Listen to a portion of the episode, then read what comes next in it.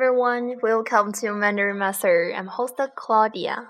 Nice to see all of you again. Well, today I want to introduce a very popular phrase which is 小气鬼 to you guys. I think it's really useful and really authentic, and so hope you can really understand what I'm talking next.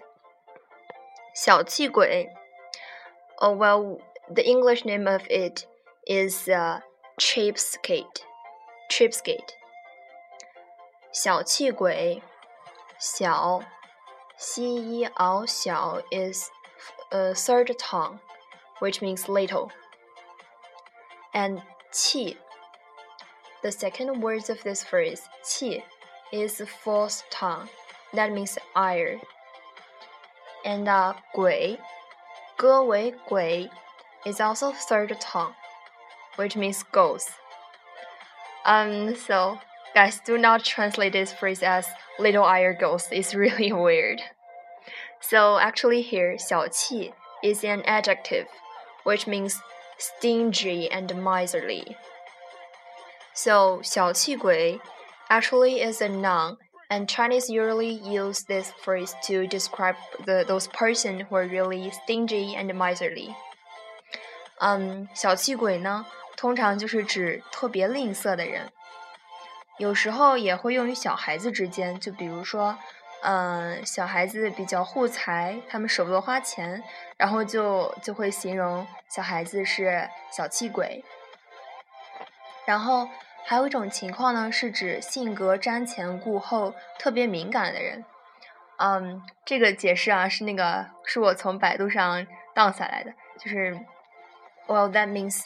um, some person who really sensitive to their relationship and do not want to spend their money on date. So this kind of person we describe them as 小气鬼。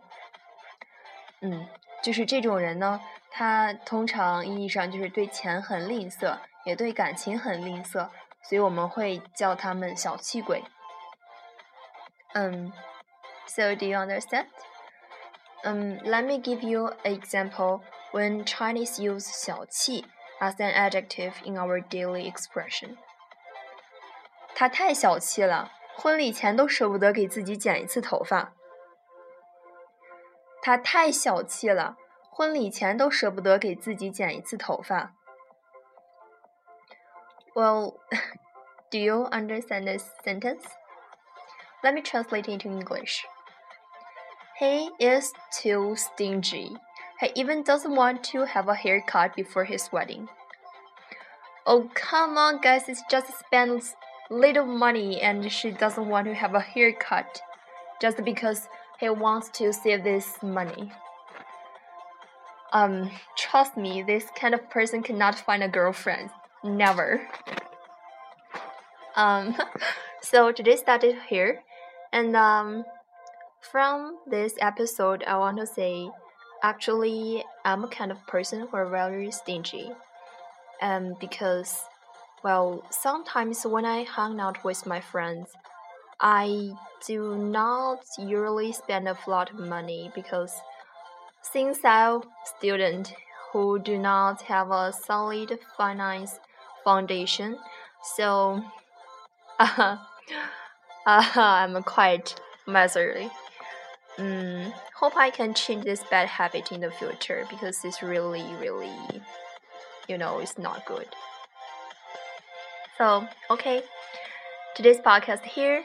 If you have any question and uh, suggestions, don't hesitate just to send me an email or just give me some comment and I can say it. Trust me, I will give your answers.